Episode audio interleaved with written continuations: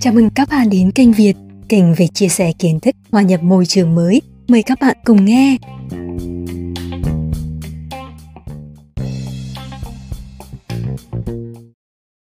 Đó là lần bốn mẹ con tôi phải sơ tán khỏi Sudan vì chiến sự vào tháng 4 năm 2019.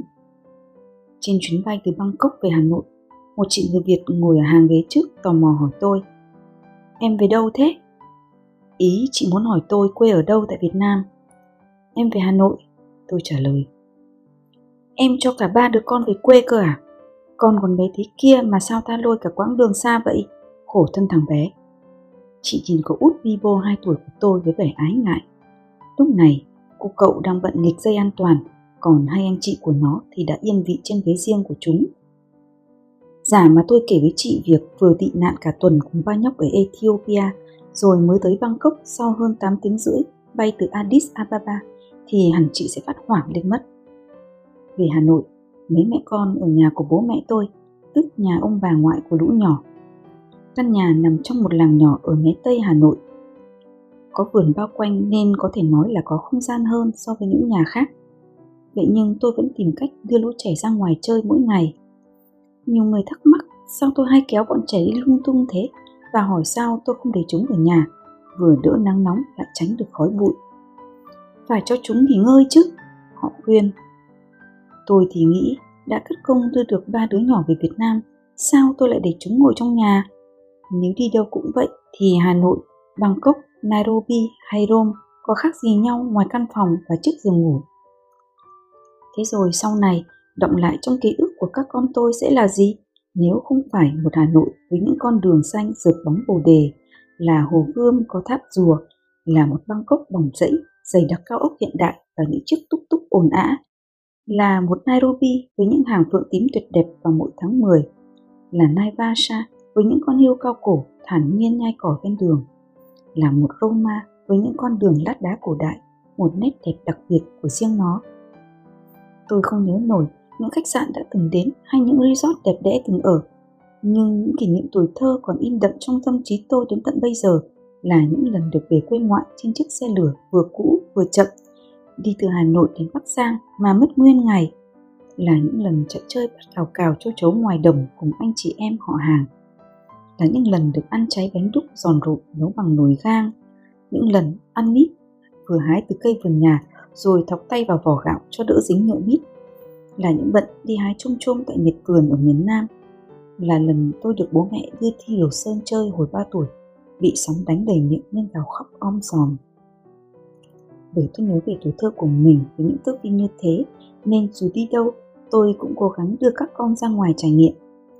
Hồi đang mang bầu con trai út ở tháng thứ 6, tôi đưa hai con ba ba 7 tuổi và Bu Bu 5 tuổi về Việt Nam nghỉ hè để tặng cho các con một mùa hè thú vị Chúng tôi bắt tàu đêm lên Sapa nghỉ 3 ngày.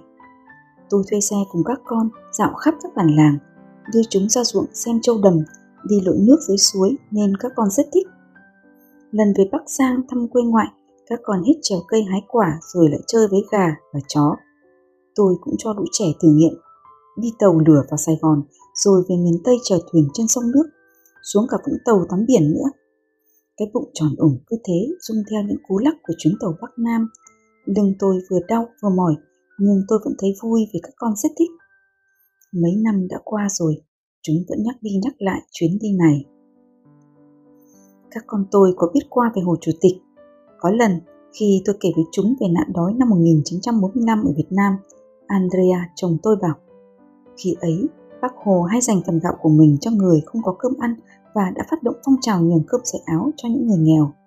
Hạt gạo đối với người Việt Nam rất quý cần trân trọng nên khi ăn, các con cố gắng ăn hết cơm trong phần đĩa của mình, đừng để vi phạm. Con trai Bu Bu nghe vậy thì bắt đầu gọi bác Hồ là vua gạo. Thế là trong dịp về Việt Nam lần ấy, tôi đưa các con đến thăm Lăng Bác để viếng vua gạo. Lần đầu tận mắt thấy di hài của Hồ Chủ tịch, mấy đứa nhỏ chắp tay tỏ ý kính trọng.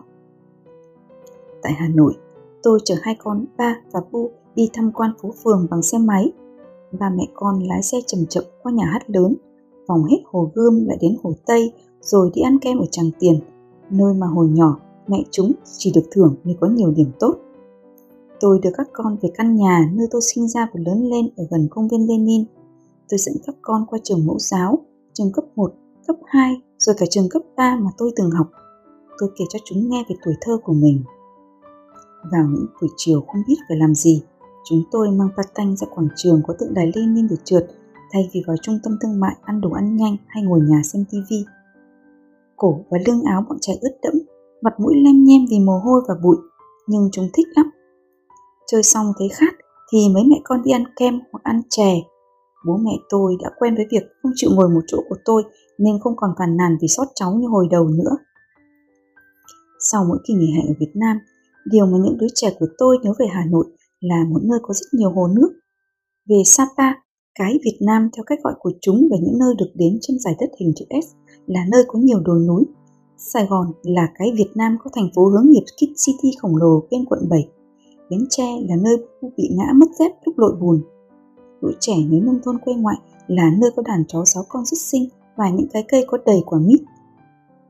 Muốn tuổi thơ của các con được đong đầy kỷ niệm, tôi không cho phép mình lý do để mệt. Tôi luôn khi nhớ câu nói mà bản thân tâm đắc và lấy làm kim chỉ nam cho việc nuôi dạy con cái. Bạn có thể dành cả đời để làm việc, nhưng tuổi thơ của con bạn chỉ diễn ra duy nhất một lần.